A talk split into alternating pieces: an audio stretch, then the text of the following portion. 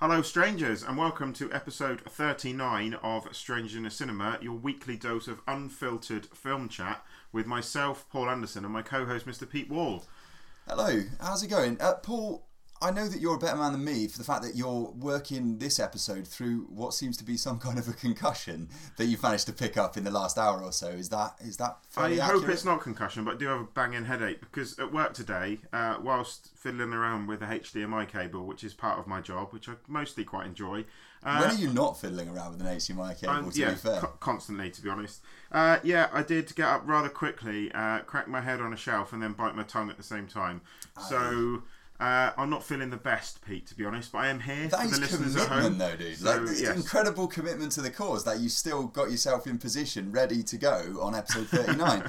Um, yeah, so this week, as per always, we're going to go through the usual sections of the show, starting with um, what we're calling for the time being the inbox section. We want to talk about a couple of things coming up in the world of film that we're thinking about or whatever. Um, Paul, what have you got this week for an inbox section? So what I've seen this week is that uh, director Freddy Alvarez, um, famous for the awesome uh, Evil Dead remake and the Yeah, the weird, the weird Evil Dead remake, which I now think is really good. And then I looked up, oh, I found my notes on the film from the time I actually watched it, which were fairly scathing. So I don't know where actually I need to watch it again. But No, yeah, I still maintain. I still maintain it was good. Um, and the I think Service so slightly overrated "Don't Breathe," which was decent, but I didn't think was amazing. be- better first half than second Um, half, definitely. That Yes, so he is now attached to direct um, a spin off, not a remake, which is interesting, of the cult 80s classic Labyrinth. Mm. Um, I'm quite intrigued by this. If he's if he does it with as much love and sort of affection as he treated the Evil Dead remake with, I think this could be quite exciting. Yeah. What do you think, Pete? Well, Paul, as you well know, and thanks for the setup, I've never seen Labyrinth. Um, Jennifer Connelly's tear ducts hadn't come into full effect by that time because she was like, what, 12 or something Yeah. when she's in that film. Um, I haven't caught up with it. I think even somebody gave it to me on DVD as a gift and never watched it. So I'm in the doghouse for that. And um, Well, I I'd think imagine. that might that might tie up um, uh, something that may happen later on in the podcast. Yeah, yeah. Hey, Uh, our it's an open listeners goal, really, probably isn't guess it? that. Yeah. Yeah. So uh, yeah, I'm quite excited about that. Um, yeah. What, what's Well, I'm going to tie straight in with that actually, talking about uh, Jennifer Connelly at least, in the fact that my sort of. It's not a coming attraction because what we try and do, and, and Paul's been uh, stringent on this, which I think is the right way to go, is with coming attractions, we keep it to films that have got trailers that you can actually go and look at, and you know, they're sooner to be en- to be uh, released than what I'm choosing here, which is the film Alita Battle Angel, um, slated to come out next year. Whether it will or not, I don't know. This is um, the newest offering from Robert Rodriguez, who frequently collaborates with Quentin Tarantino, and I think with a, a bit more, uh, what's the right word for this? It's a bit more of a sort of joyful and sort of fun director than Quentin Tarantino, Yes. who can be Yeah. a bit self-serious and, and you know, And i- irritating and Yeah. overrated. Yeah, um, and the cast for this thing is from my point of view at least, pretty exciting. We have um, Jennifer Connelly that I mentioned, Mahershala Ali that we saw in Moonlight, and I still can't say his first name particularly well, but skip over that. Um, we've also got um, uh, Michelle Rodriguez, who was in the Fast and Furious movie that we're going to get to today in the features section. Yep. And uh, as Battle Angel Alita herself, Rosa Salazar, who is an actress that I Who is brought Rosa up- Salazar? Pete? well, I'm really excited about this because Rosa Salazar was the um, lead or co-lead in the film uh, Night Owls, which was an indie film that came out about a year ago. I talked about it on the show about a girl who gets sort of really, really drunk and ends up having to be kept awake. She tries to have an over, uh, take an overdose. She has to be kept awake by a guy all night in her boss's house, and it turns into sort of a two-hander and a really quite well-handled, amusing. Um, endeavor really but rosa salazar is just an actress a bit like uh, like a less sort of kooky aubrey plaza who's got like Okay. edge about her she's got edge and she sort of is great with sort of a withering put down and stuff so seeing her get this bigger you know bigger budgeted and just bigger in general role is is pretty exciting from where i'm seeing so um looking forward to that but it's like a year away Yeah, so whether we'll or see. not I, I'll be, I think you're being optimistic. I, I believe this has been in post or pre, not post production hell, pre production hell for many years now, with a number of different directors attached to it. So it'd be nice to see. Uh, Well, it's- nice to see if it comes out, and whether or not the actual commercial failure of Ghost in the Shell Mm. will impact this getting made. Well, I can tell you this much: it is being made because Rosa Salazar I listened to in uh, on another show recently, and she was talking about having just flown back from filming. Oh, cool. So it is project. that- so it's a real I'll thing. It's in the pipeline. Excellent. It's Okay. just a little while away, and it, you know, post production on a thing like that, and the marketing phase and stuff is going to be fairly long, I would imagine. So Yeah. maybe later 2018. Okay. We'll see uh, on that one. No, I'm with you on that one. Sounds cool. Quite excited for that. Should look amazing, if nothing else. So So uh, we've got a number of things coming up as we usually have. We've got popcorn movies, and we'll get to those in just a moment. But we've got two sort of very, uh, as we usually try to do, very different features this week. Have we not, Paul? What What are we going to feature? we have this week. We are featuring as feature reviews um, Fast and Furious Eight colon The Fate of the Furious. Fate with an eight. People. That's right. Clever. Um, and also the uh, slightly different uh, paced film uh, starring Jim Broadbent, The Sense of an Ending. and, and Rampo. Let's not forget Charlotte Rampling, one of my very Rampo, yes. very favourite actresses. Yes. Uh, so we'll get to both of those, and then at the end of the show, we'll do our homework where we'll review the films that we were set by each other last week and set some more films for the coming seven days, I guess. So let's get right into it, Paul. Popcorn movies. Look at this high energy that I'm bringing to this episode. It's almost are. manic. You are. I know. I like it, Pete. I like it a lot. Um, and in fact, I'm going to carry on with with some high energy here because my uh, House is my first popcorn movie. I think it's 1986. Is this that medical drama by- on TV? No, a lot of everyone's asked me Yeah. this, and when they were going, "Oh, has oh my House box set's arrived?" I'm very excited. People are, "Oh, I didn't know you liked the TV show." It's not the TV show; it's a box set, and I'm probably going to bore you with House two, three, and four for the next four weeks as well. So, um, but no, House is a 1986 um, horror comedy directed by Steve Miner, who also made, I believe, Friday the 13th Part Two, and at least another one of those films. Um, very excited to see this because as a kid. I always saw House on the shelves in the video shop, right at the top shelf, and thought I'll never be allowed to watch that.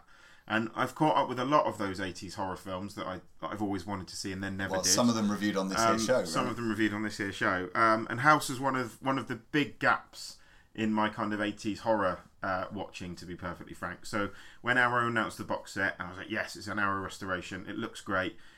It's a lot of fun. I really, really enjoyed it. Um, it's it's a lot more lighter hearted than a lot of the the comedy, the horrors at the time. Um, it's a lot of. I said it's it's a very fun film. Um, Stranger Things owes this, I think, a debt of gratitude. In in this film, um, basically just to set the scene a little bit, you have uh, a horror author loses is getting divorced from his wife. He's lost his child in mysterious circumstances in his aunt's house. Um, his aunt kills herself. They think he goes back to the house. The house is haunted, and there's lots of practical effects and lots of creatures. And basically, he realizes his child's been taken to this like alternative dimension, a bit like the Upside Down.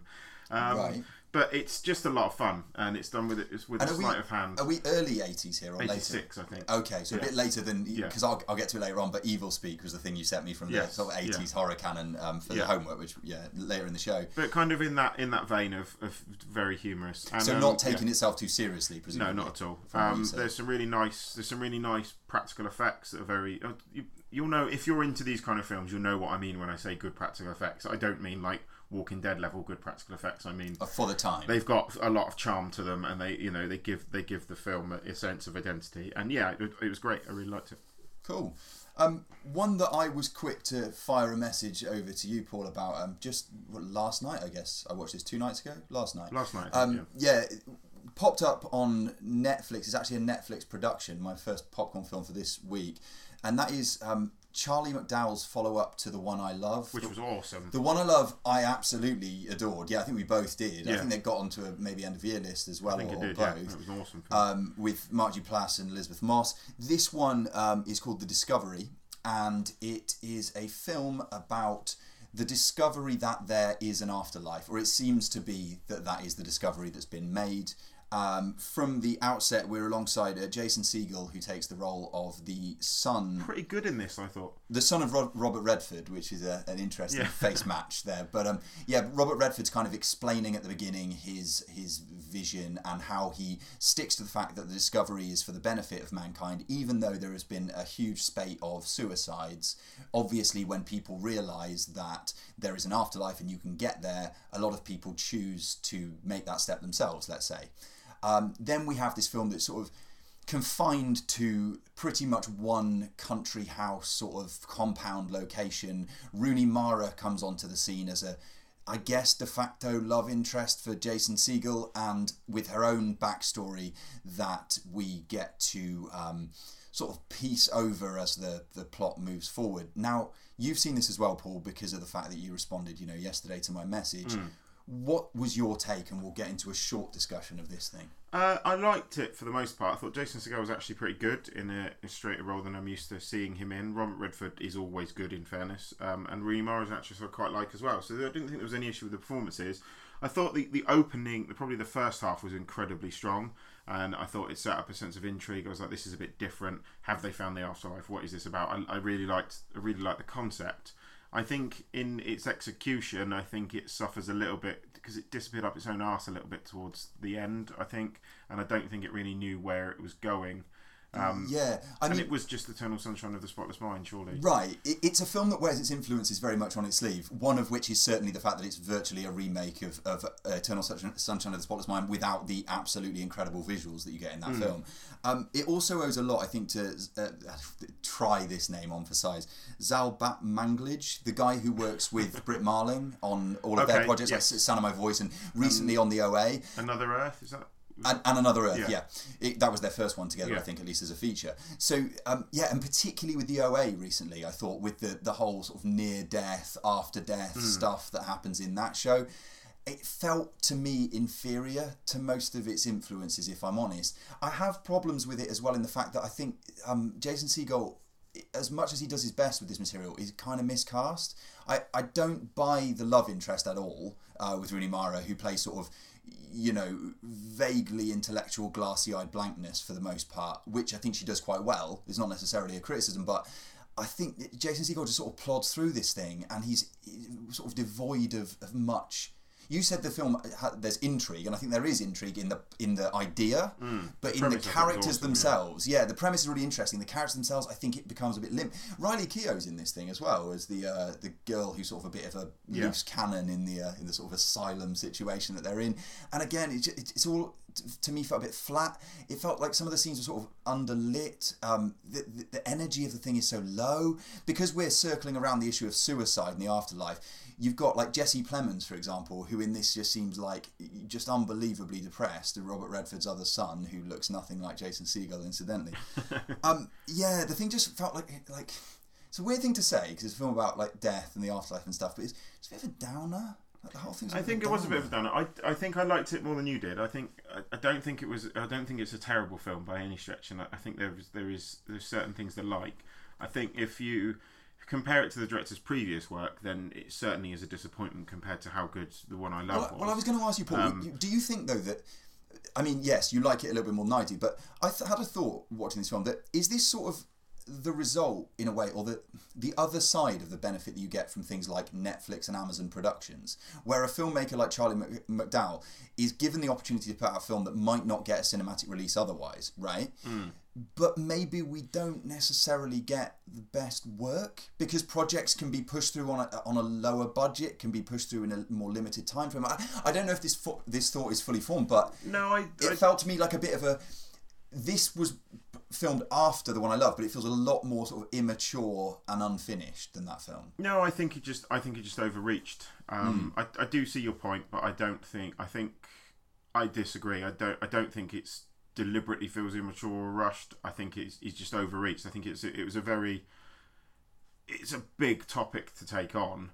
Um, and if you're going to have, try and do something as profound as they were trying to do, and then end up aping other films, I don't, I don't think it was deliberate, and I don't think it was i- intentionally sort of rushed or anything like that because it was on Netflix. I just think they maybe overreached and, themselves and I mean, like you, you talk about yeah these influences. I mean, at the end, it becomes a, another Gwyneth Paltrow film, maybe, and you think like, really, that's what this is all for? Like, geez. Yeah, it felt like a bit of a soppy romantic cop out Yeah. towards the end. But So, I mean, interesting, definitely interesting. We like the filmmaker. Uh, check it out for yourself. Have your own opinion. there's a lot. There's a lot worse films you could watch. in Of, yeah, of course there are. I think that From, just from my perspective. my, my hopes are high for someone like Charlie McDowell. He- The guy's 33 years of age. I Mm. mean, he's a very young filmmaker. I hope for sort of bigger and better things in the future. Well, not Yeah. even necessarily bigger, just better things. I mean, y- like there are comparisons early on with Shane Carruth, and you think Yeah. this is this looks horribly immature and Yeah. underdone compared to what he's doing now. So you know, maybe I'm being harsh. Uh, let's move on from this one and get to what you've got next. Okay, what I've got next is uh, Win It All, which was another uh, film that I believe, and correct me if I'm wrong here, Pete, had its debut on Netflix. So Yeah. um, more again. Uh, this is this is directed by Joe Swanberg, who has done a bit of work with Adam Wingard and those and those guys, I believe. Yeah, Um, yeah. Well, and and things like um, Happy Christmas with Yeah. Anna Kendrick and uh, Drinking Buddies, um, a load of what what a load of people call like mumblecore films. Yeah. Right, he's kind of at the vanguard of that. Yeah. Um, and again, more. What I will say is, again, more power to Netflix for putting these out. Uh, so they you, you sort of worldwide release at the same time. It's great because we don't get to see these kind of films in the cinema. And maybe Netflix should be picking up more films like Raw or more films like The Handmaiden or Yeah. I Am Not Your Negro. Distributors, please talk to them because Cineworld obviously aren't showing what. Well, like we had put more with- films onto Netflix if you can't get them in the cinema. Absolutely, like we had. Remind me of the filmmaker. The, the film we had. Um, I don't feel at home in this world Yeah. anymore. Like that. That guy is the actor Yeah. um, who who became first time director. Yeah. That was out through Netflix. Yeah, before. so it's great to see it. But so anyway, just Netflix, please pick up some more distribution rights because we're not seeing enough things in the cinema. Uh, that on a side note, back to Win It All, directed by Joe Swanberg, uh, starring um, is it Jake Johnson? Jake Johnson. Yeah. It is Jake Johnson, isn't it? He's a guy. He's a face I always recognise from a number of things and never quite put a name to it. So it was quite nice to, to put a name to it. So he's kind of like a, a down and out sort of gambler, gambler drinker. Not a you know not a great guy. He's not necessarily Um, living the right way, is he? He's kind no, of like, no. uh, yeah, he, he- he's on lives on his own, and he sort of um, keeps secret some of the excesses of his life. I think Yeah. from the people even nearest and dearest to, to and him. just as his kind of life gets starts to patch itself back together through assistance of family members, he ends up uh, hiding a bag for his like criminal friend as this criminal goes to jail. He looks in the bag, spends all the money in the bag, and Well, then has to try and gamble You it. shouldn't miss the fact that he is told by this criminal, all you have to do is stick this thing in the cupboard, in the closet, and I'll pick it up from you in like six to nine months, something like that, and then I will give you ten thousand dollars, and that is it. That's all you have to do. Just don't talk to anyone. And you know, telling his friend, you know, uh, Keegan-Michael Key's in this as a sort of a support group. Uh, uh, what do we call that? Like sponsor, and he's saying to him, you know, don't be a moron. Yeah. Just leave the money. And then you'll make money. That's it, and that doesn't work out too well, right? No, uh, it wouldn't be. In fairness, if he did, did leave the money, there wouldn't be much of a film. Um, it's enjoyable. I think it's nice to see um, Jake Johnson and Joe Lo Truglio in Yeah. like straighter roles. Joe Lo Truglio from Brooklyn Nine Nine plays his brother. It's nice to see the, the pair of them in, in slightly straighter roles than we're used to. Um, the film, I think, starts off much like um, the Discovery. Starts off, I think, very very well. Um, you kind of get the thrill of the gambling as he's trying to win the money back. You you know you are with the character. You do kind of feel a bit sorry for him in a way. You kind of, you do want him to succeed, and then I just felt it kind of petered out a bit. Peter, nice segue. yeah. Uh, What did yeah, you? You've also obviously you've seen this because you've helped me set the scene. But what what did you think? yeah, yeah. I, I'm pretty much with you, man. Like, I like Joe Swanberg quite a lot. I think, like the Duplass brothers, they take a lot of flack by people who, maybe don't take the time to really watch the films um, too much and just form an opinion too quickly. Um, uh, yeah, there's a lot to like, but you're right. I think the the first half's much stronger than the second half. Uh, particularly the sort of denouement of the film is a bit twee, and Yeah. maybe a bit like we said about the Discovery. Maybe this is a, a, a virus infecting sort of talented young filmmakers who are getting Netflix deals. Who, who knows?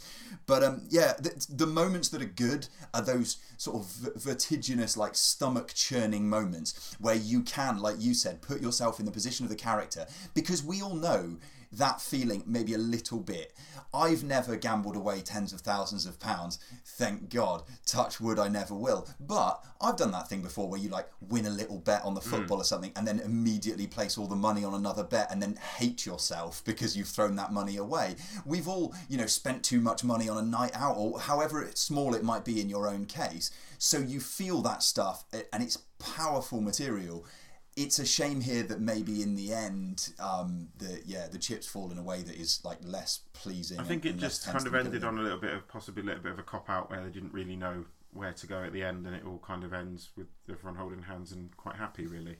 Yeah, I Um, mean, he, yeah, we, we can't spoil exactly what what happens at the end of this film, but it, yeah, it maybe doesn't take the But I kind of have, so apologies there, listeners. well, it well, it, it definitely doesn't come down as hard as you might think on our sort of luckless protagonist in the No. end. But yeah, again, a lot of stuff to like. I think I prefer this. Well, I know I prefer this to the Discovery. Um, so both of them are on Netflix for your enjoyment if you've got that service. So I would get into it and, and just see what you think yourself. We've got one more, haven't we? I've been talking too much, so I've got one more to do, and I'll try and keep it brief. Please cut me off, Paul, whenever you want. What have you got, Pete? I've got Mustang. Too much. Um, Mustang was nominated for the best foreign language film at the Oscars, not this year, but last year, I believe, 2016. Um, it's a Turkish set uh, film directed by a female Turkish director and the screenplay by a French screenwriter, Anna Winocour. Um, the director's name is here somewhere in my notes. Uh, Deniz Gamze Ergüven, let's say, I think that's an impressive effort. If it, if that isn't the correct pronunciation, in fairness. Yeah, it's a film that um, has been fairly widely criticised online when it has been criticised for being a bit too close to the plotting and setup of the Virgin Suicides. Full disclosure, I've not seen that Sofia Coppola film. Have you? Yes. Okay. Um, I really liked Virgin Suicides. I haven't seen it for many years, but um, but you haven't caught up with Mustang at this I haven't point. caught up with It'd be Mustang, no, interesting so- then for you to watch it, having seen that film, and I'll try and go the other way and, and watch Virgin Suicides. To be fair to this film, I don't think there's too much benefit in just hitting a film over the head because it's influenced by another film. I, I don't know, you'd hit every film over the head with something, and Pre- everything's influenced by something Precisely, and I mean, a remake is, you know, a million different things, or a reworking is a million different things. It could be fantastically well done, or it could be a waste of time. It depends on the filmmakers and, and you know what they come up with. So, um, this thing tells the story of five girls in rural Turkey who are kept in increasingly confined, sort of fairly isolated.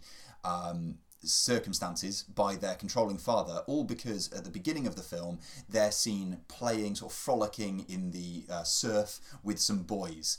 And the family is so nervous about how this might be viewed by the community the sort of orthodox community that the father takes it upon himself to basically shut them indoors Okay, it's very, very similar to the version. that's what I've heard. Yeah, Yeah. It brought to mind for me, having not seen that, things like uh, Samira Makhmalbaf's film The Apple. I don't know if you know this thing. It's a thing I stumbled across on TV like 10 or 15 years ago, which is superb about little girls who are kept hostage. Well, kept in confinement in Iran. Okay. In that case, um, also things like even Dogtooth or the documentary The Wolf Yeah. Pack um, about people sort of growing up away from the rest of society. Yeah. Um, the best work of the director here and of the cinematographers, that I think there are two cinematographers working in tandem here. Um, the best work that they do is the scenes of elation, the scenes of like when these girls get to experience real joy. There's one sequence and it's fantastic where they break out of their house because they find out that. Uh, through the one television in their home, that there's going to be a, um, I think it's a Trabzonspor or Fenerbahce, one of the big uh, Turkish teams is playing a home game, and it's all women in attendance because uh, all the men have been banned because of trou- uh, crowd trouble, which is a very real thing in, in Turkish top flight football. So they break away and they try and get there, and just that rush of feeling, you know, when people who don't get to experience this great joy and excitement have that opportunity, it re- it's really rousing stuff, and it's put together beautifully. The the girl who we are with for the most time is the youngest of the group. And again, for such a young actress, I think she can only be sort of 12 or 13. Really, really engaging stuff, uh, uplifting stuff within all the sort of grim reality of the way these people have to live before they get married off to whichever guy in an arranged sort of shotgun wedding. Um, is is to recommend it sort of quite quite highly. So yeah, I, I enjoyed it a lot. Whether having watched uh, Sofia Coppola's film, I'll feel differently. I don't know. I don't particularly admire her as a director anyway, but we'll see. I guess. Virgin Suicides is, prob- is certainly one of her best films, I think. But um, I think I'd like her more than you anyway. Which brings us then to away from popcorn movies uh, to coming attractions. Um, I'm very excited, Pete, this Yeah. week because it's the second week in a row I get to talk about Star Wars. Oh goody. Um, uh, and this week, um, you probably have seen it if you're listening to a film podcast. It's very unlikely you haven't seen the teaser trailer for Star Wars The Last Jedi. Um, so that is my coming attraction this week, uh, which means I probably now don't get to talk about it Not, again not until, heard of it, mate. What's this? until? December. um, it's Star Wars Episode 8, yes. um, the direct follow on from Episode 7, The Force Awakens. yes. Are you aware of this yet? Have you, But not following on from the you haven't last watched film. the trailer, have you, Pete? But not. No, I think I have. Yeah, I think I have. Okay, not following from Rogue One because that was episode four. Right. So it's following on from episode seven, The Force Awakens. Are you with it? Yeah, is it episode four? Because I thought episode four was the first Star Wars film. Yeah, but Rogue One is prequel to that, isn't it? Oh, so it's episode three point five then. the Rogue One is three point five. Three point five. Yeah. Now, now I'm clear. Yeah. Come on, man.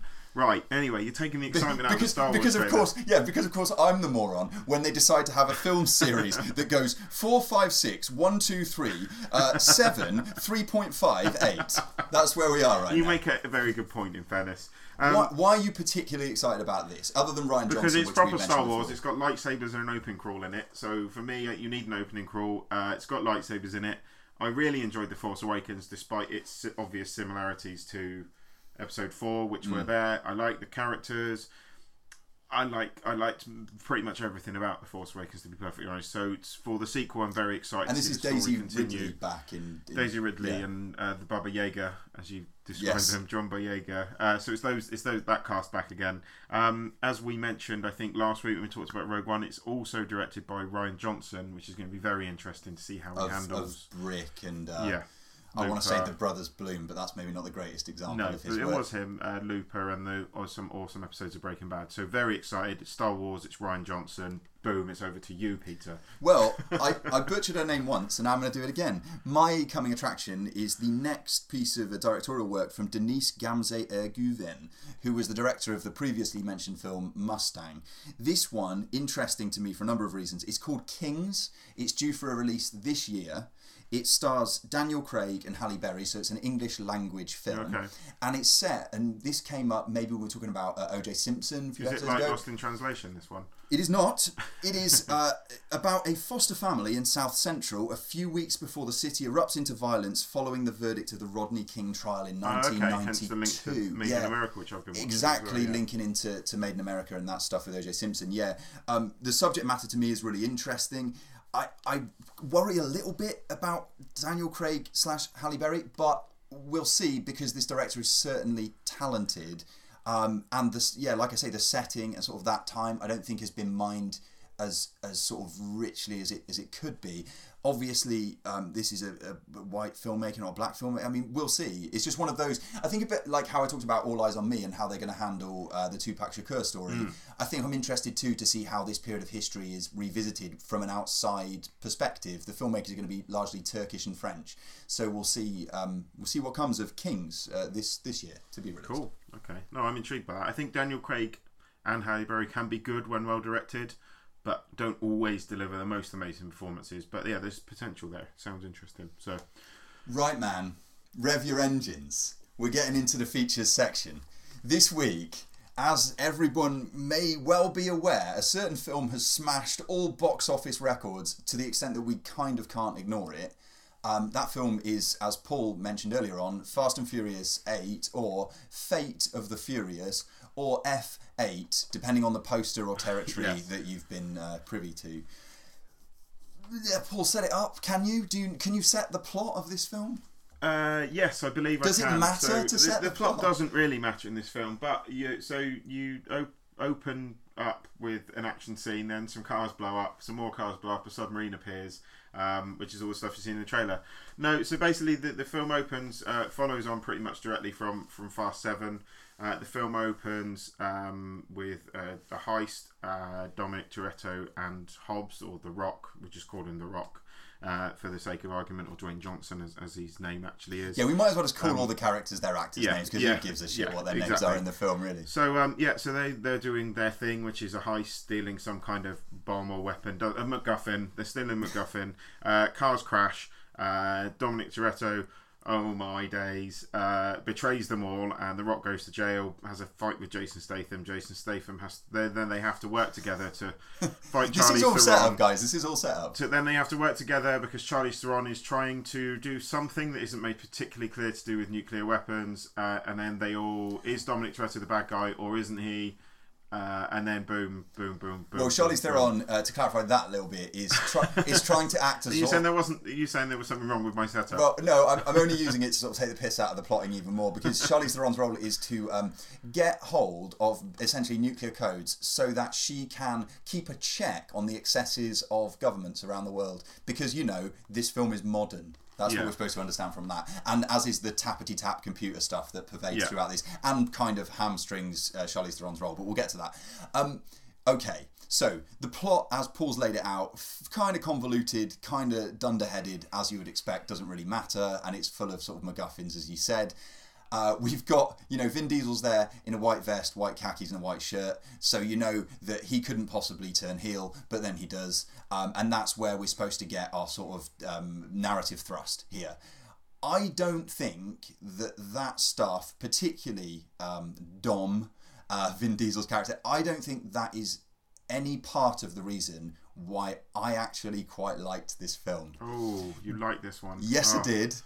Can I tell you why? You can, yes. And then you can come back at me and we see how it goes. Uh, see how these cars crash into each other and sort of fall into pe- fall to pieces by the end of our review. Um, my question to you, Paul, and everybody listening who is quick to sort of slag this thing, I think it's got 52% on Metacritic, something like that, and has been labelled one of the worst and weakest entries in the series, is what do you want from a film like this? What do you want from a film like this? Because from where I'm sitting, what you want from a film like this is state of the art uh, special effects. You want incredible feats of sort of um, car crashing and, you know, maybe not drift cornering. You don't get that so much in, in this movie, but uh, you want incredible visual spectacle. You want stuff like The Rock kicking people in the chest, check. You want stuff like Jason Statham delivering some of the best work that I think he's done in his entire career, check. Uh, you want references to other action films. We've got an extended reference here to Hard Boiled. It's fantastic. Um, you want an, a female character in it who has at least a little bit of agency. Okay, Charlize Theron's the writing of Charlize Theron's character is is pretty minimal, but she has enough poise and enough star power to do a better job than, for example, Toni Collette did with the recent Triple X film in this basically the same role. Um, You've got uh, Michelle Rodriguez, who actually gets to like get knocked about and then kick the shit out of henchmen. Check. Th- There's just a load of parts here where I come out of it and I thought that's one of the stronger entries in a in a in a franchise that I've come to increasingly admire it for what it is. And then I read online just people saying like, you know, oh the plot doesn't make. Who gives a shit whether the plot makes sense? Tell me, tell me what's so bad about Fast and Furious Eight. Right, Fast and Furious Eight is the film that I thought Fast and Furious that I is the film that I was worried all the other Fast and Furious films would be before I started watching them and actually quite enjoyed them from number five onwards. Uh, I really like five, I really like six, and I really like seven. I just feel that this one is one film too far. I don't agree that any of the stunt, none of the stunts or the set pieces are anywhere near as memorable as flying cars out of planes. Zombie or- car sequence, Not great. incredible. Not for me. Uh, submarine under ice sheet, No, but- fantastic. But, not as good. There was nothing. I didn't come out of that thinking, "Wow." Did you watch this in IMAX? Yes. Okay, okay. So I can't, I can't have no, give you you, can't. that. just that for me, it, for me, this one didn't click. I just felt, I felt that it was, it was just missing something. I didn't, I didn't feel the magic was there that's been there in the other films. And trust me when I say I was cynical before I finally got talked into watching any of these films. To be, to be perfectly honest, I would. Unfortunately, I went in wanting to like it. I was expecting to enjoy it, and I came out of it thinking that was.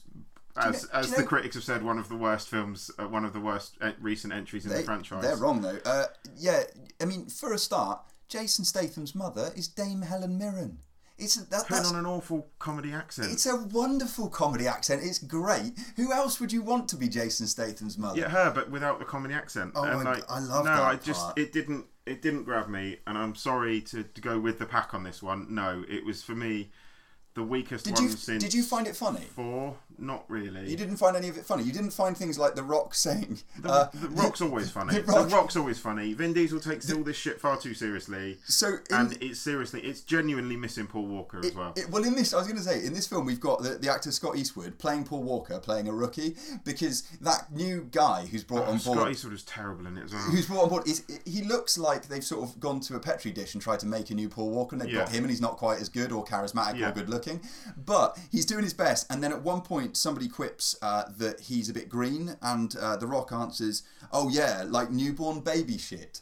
Like, how does that get into the film? I I'm loved not- it for that. I'm not arguing The Rock's not funny, but The Rock's funny in everything. Just uh, yeah, Scott Eastwood I thought was dreadful. No, I just no. Um, I think they should have driven off into the sunset at the end of Seven, and left it at that. Interestingly, the end of Fast and Furious 7 is certainly better than this film, without question, um, because of the tribute they made to Paul Walker and the way that that was actually very sort of artfully ha- Unexpectedly handled. very we- touching, We, yeah. talked about that at the time, Yeah. and it was really like took us by surprise. Yeah. The way I was almost moved to tears. I think I was pretty much was, was moved, to moved to tears when that happened. Nothing like that, uh, or to that level in this film. However, there is, I think, again, quite a well handled tribute to Paul Walker towards the end of this film. Um, I won't spoil what it is, but I think it was quite nicely done. Now, um, last thing I'll say, and then we'll, we'll agree to disagree on this. It has been fairly widely publicised that things are not so good in Camp Fast and Furious at the Hmm. moment, between uh, two key players at least, and then Tyrese has got his own business going on at the moment with being a bit sexist He's in the press. incredibly annoying in this as well. Um, he does get to just do quips about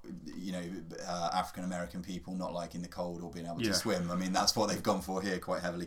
But um, it seems like Vin Diesel's upset The Rock on set. It seems like Vin Diesel didn't want to show up a lot of the time or showed up late. More for Vin Diesel for upsetting the Rock. That's what I say. Yeah, yeah, absolutely. And he has now been labelled by The Rock a candy ass. So yeah, take that, take that. Well, hopefully Dom. they can bring some of that energy to the inevitable Fast and Furious Nine. Yeah, well, maybe he's just turning heel in their actual relationship, and then they will reunite and join forces for yet Yeah. another billion dollar movie in, in a year or two's time. I mean, yeah, I totally get all the criticisms that you're making of this film, and except for, except for, and the point that will diverge, I think, is the fact that I think there are a few spectacular action sequences that that match anything you're going to see from car-based action films at this time in cinema history.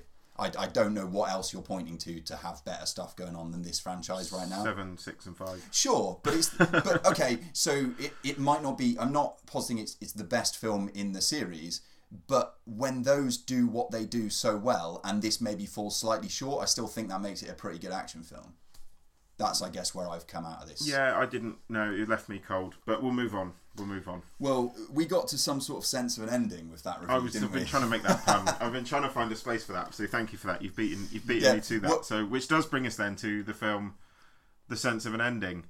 Uh, Yeah, starring- Jim, Jim Broadbent didn't get a role in, in Fate of the Eight in the end. uh, No, I'm sure contender. probably Jim Broadbent will turn up in the Fast and Furious film at some point, but that's a whole other feature into who you'd want to see in the Fast and Furious films. Um, but no, which brings us to the sense of an ending.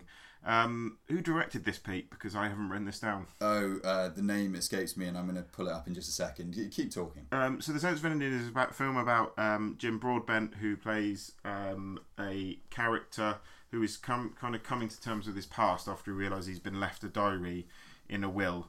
Um, so based on a novel by Julian Barnes, which Yeah. that, that was massively successful bestseller.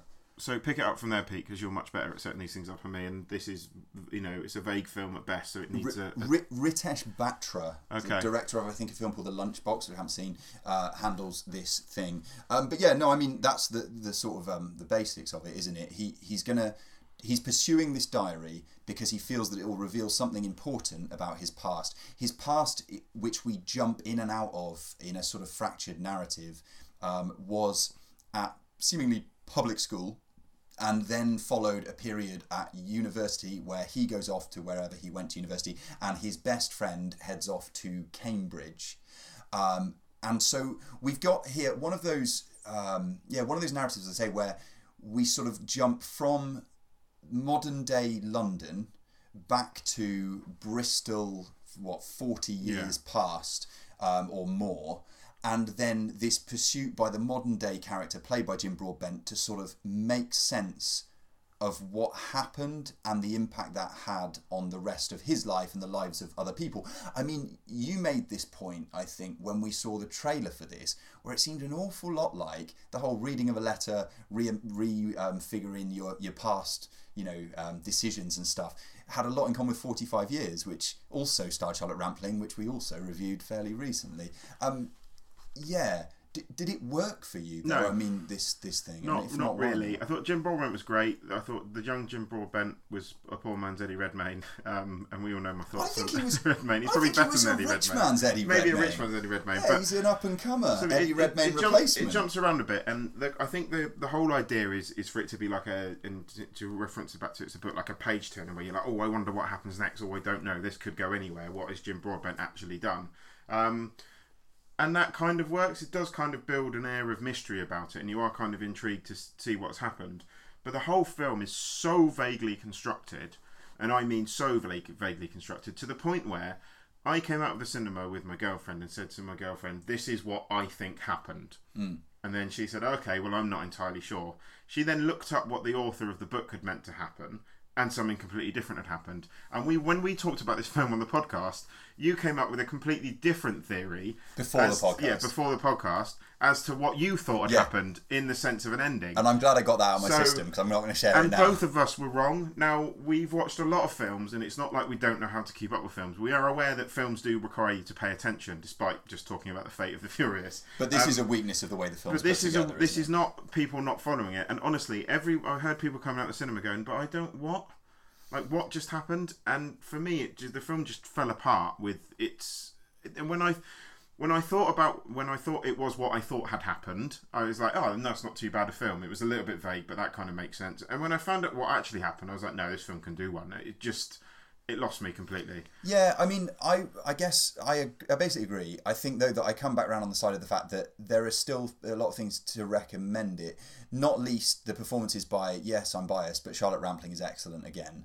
Um, Jim Broadbent. But underused though, I thought Charlotte Rampling. yeah, she is a bit underused, and I think that the film could have done with with um, less editing. I suppose we've said this once or twice recently. Like, Yeah. it feels like a film that's, that's sort of missing a few crucial scenes, which would have filled you in in a way that might be a bit more satisfying when it gets Yeah, to and I think end, it's right? it's well enough.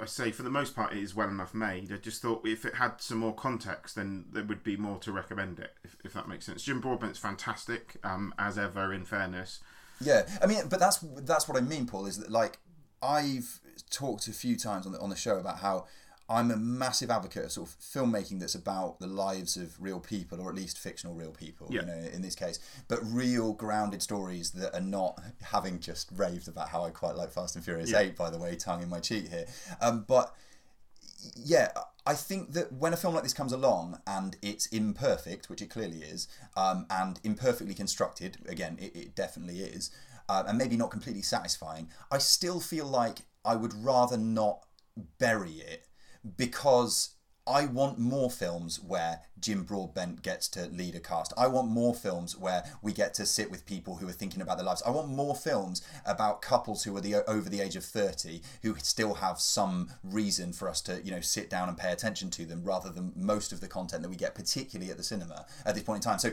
it's not to say that I'm giving this thing a pass just because of who's in it and stuff like that. And I don't think it's a great film by any means, but I do think it's still more interesting than quite a lot of stuff. I mean, I went and I'm not going to review it, but I went and saw Table 19 this this week with uh, a little charming Anna Kendrick in it, and uh, some other fairly adequate comedy actors and actresses.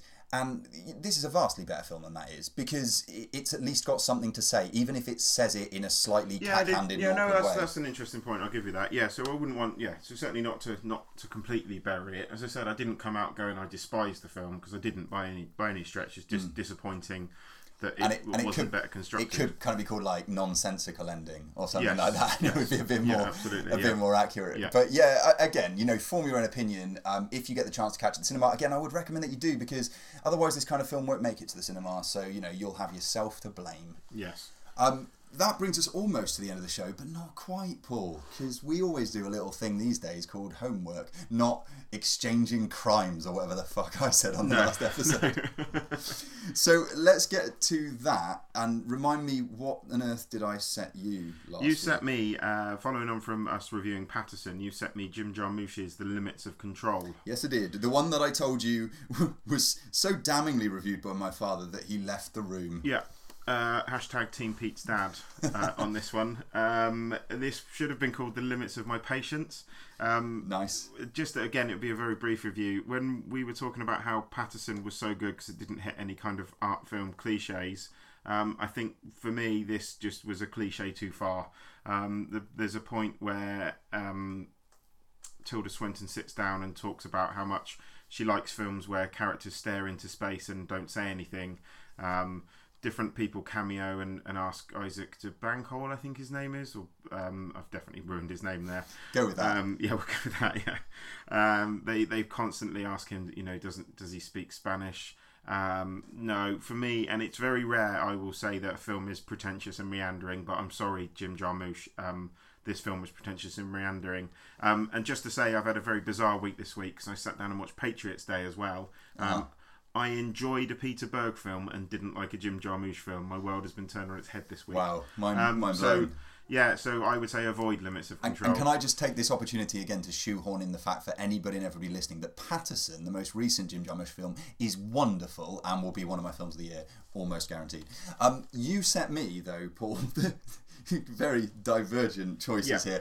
Uh, Evilspeak, which you had previously reviewed. Um, oh God, I'm you- excited. I'm You're ex- going to have to give me the director's name though, because I haven't noted it down. I've here. completely forgotten off the top of my head. who Um, directed it- Evil I'll- Speak. I'll, check it in just a second. But um, yeah, anyway, I'll get through a few points about Evilspeak. So I think you set it up last time. Something I found out in researching this film that um, despite the fact that it was banned as a video nasty in the UK, opening week in the United States, it made $400,000. Which to me is an astronomical amount of money in 1981. But what did you think? for a film like this? Okay, what, what did I think? Um, uh, ooh, mm. It owes a lot to Carrie. Um, it sort of kind of steals some shit Yeah, from I Carrie. suppose it does, yeah. Uh, the guy really likes a few things. He likes um, marauding hogs, not against that. Uh, frequent like um, practical effect decapitations, really likes that. Yeah. Eh, quite enjoyable. Um, he likes. The the setting up the idea that this guy is put upon. We spend about half an hour with this guy. He's uh, bullied a lot, isn't he, in Co- this Cooper film? Smith or Yeah. Cooper Dick, Yeah. as they call him, which doesn't seem particularly like uh, you know a, a snappy nickname they've come up with. And also, I I appreciate the sort of um, nerve of a director to go like, oh, the overriding tension of this film is going to come, yeah, partly from the fact that you can summon Satan using like a Commodore sixty four, Which is awesome. but, Come on. right, but it's also from the from the fact that at the beginning and then towards the end, it's hinted at we're getting to a big American military base soccer match. Yes. At the beginning of the 1980s. Like, that is wonderful. The fact that all of this sort of bullying and torment and devil stuff and Commodore 64 is all going to bring us back to whether or not Cooper Smith will get to make an appearance But did you enjoy in, it? in the in the soccer team. I d- did enjoy it. um, I, I sort of enjoyed it. I think that it lags, um, it drags a, quite a bit in the middle third. And then I think you suddenly see, oh, he was saving all his money for practical effect decapitations. Yes, because and the that- end's insane, isn't it? Uh, like the fight, the closing moments are bonkers. yeah, I- I actually wrote down in my notes here, Paul, and maybe this encapsulates how I feel about this film. It's taken us a really long while, but eventually we've got here a wild hog, naked girl, satanic possession sequence to break it up a bit. So, yeah, the, the film is very uneven. It doesn't really go many places, but you can see the commitment and love that the filmmakers have for what they're doing. And there are sequences in it that look far better than they have any right to, considering I think the limited budget of this thing. So yeah, uh, middling review, I guess, but definitely things to like if you're into a bit of splatter and people's heads flying across the room. Which I sure. am. So hence, hence There the, we- uh, there hence we the go. homework. Right, which brings us almost again very near the end, but we've got to set each other homework. So, Pete, we talked earlier. I think listeners at home will probably work out what I'm going to set him as homework actually, or they might not because we it could be a potential for two. But I am going to go Spit with out, what we got? I'm going to go with Labyrinth, Pete. You've Okay. got to watch Labyrinth this week, which I think you will love because you're a human being. Okay. um, well, I've I've prided myself as a fairly big uh, Jennifer Connelly fan, and it's one of the ones, one of probably the only handful of films that she stars in that I have not seen. And seen. Bowie's in it, and he's amazing in it. So, well, a- absolutely, and that came up a lot in the obituaries for, for David Bowie not long ago. So, um, yeah, well, keen. I'm not going to fight against that, and uh, I had some fun with Evilspeak. I think this will be a different kind of film, but Yes, yeah, it's, there's less decapitations and um, naked Any- women. any hogs? No, Any hogs uh, no, I don't think there is. Um, cool. Well, I'm going to go for again tying it into something that we've talked about. Um, we reviewed Joe Swanberg's latest "Win It All" on this show in the popcorn section. I'm going to set "Happy Christmas," which um, stars Seasonal, I like it. stars Anna Kendrick and um, and Melanie Lynskey, who was in "I Don't Feel at Home in This World Anymore." And that film we were watching just before the podcast started, That's right. which is which is irrelevant, but Um, Yeah. So, um, what what do I have to say about this? Yeah, it's a film that I like a lot, but I'll see how you feel about it. Lena Dunham makes an appearance in this as well, um, and I think I, I might start using this all the time. I think it's some of Anna Kendrick's best work. Okay. if I'm if I'm honest. Right, Although I don't know what the top contenders are. There, we can thrash that out in a in another podcast. I look forward to it then. Um, and that's about it for the show, isn't it? Where can where can listeners find us, Pete? Um, you can find us at the cinema rewatching Fast and Furious 8 to see all the And then they can nuance find that you at the cinema Paul and missed the rewatching first Fast time. and Furious 8. Um, Uh, yes, okay. They can find us on Facebook. It's Strangers in a Cinema if people still use Facebook. I feel like that's fading into history, Hmm. but we'll see. Uh, at Strangers Cinema is the Twitter handle. Um, we will increasingly do a better job of sort of being around there and commenting, although it's not going too bad at the moment. Uh, Instagram, Strangers in a Cinema. You can find us there. We put out a fair bit of content on there. Um, and you can find all the episodes of this show archived on soundcloud.com forward slash strangers in a cinema. Although we may be leaving soon if unless SoundCloud sort of get their act together. yeah, we so we'll see how that goes. Um, iTunes, Stitcher, TuneIn. all the works. all the podcast Yeah. dispensaries have got our shit to, to hand out. So yeah, and, and that's it. We're out. We will see you next week. Peace.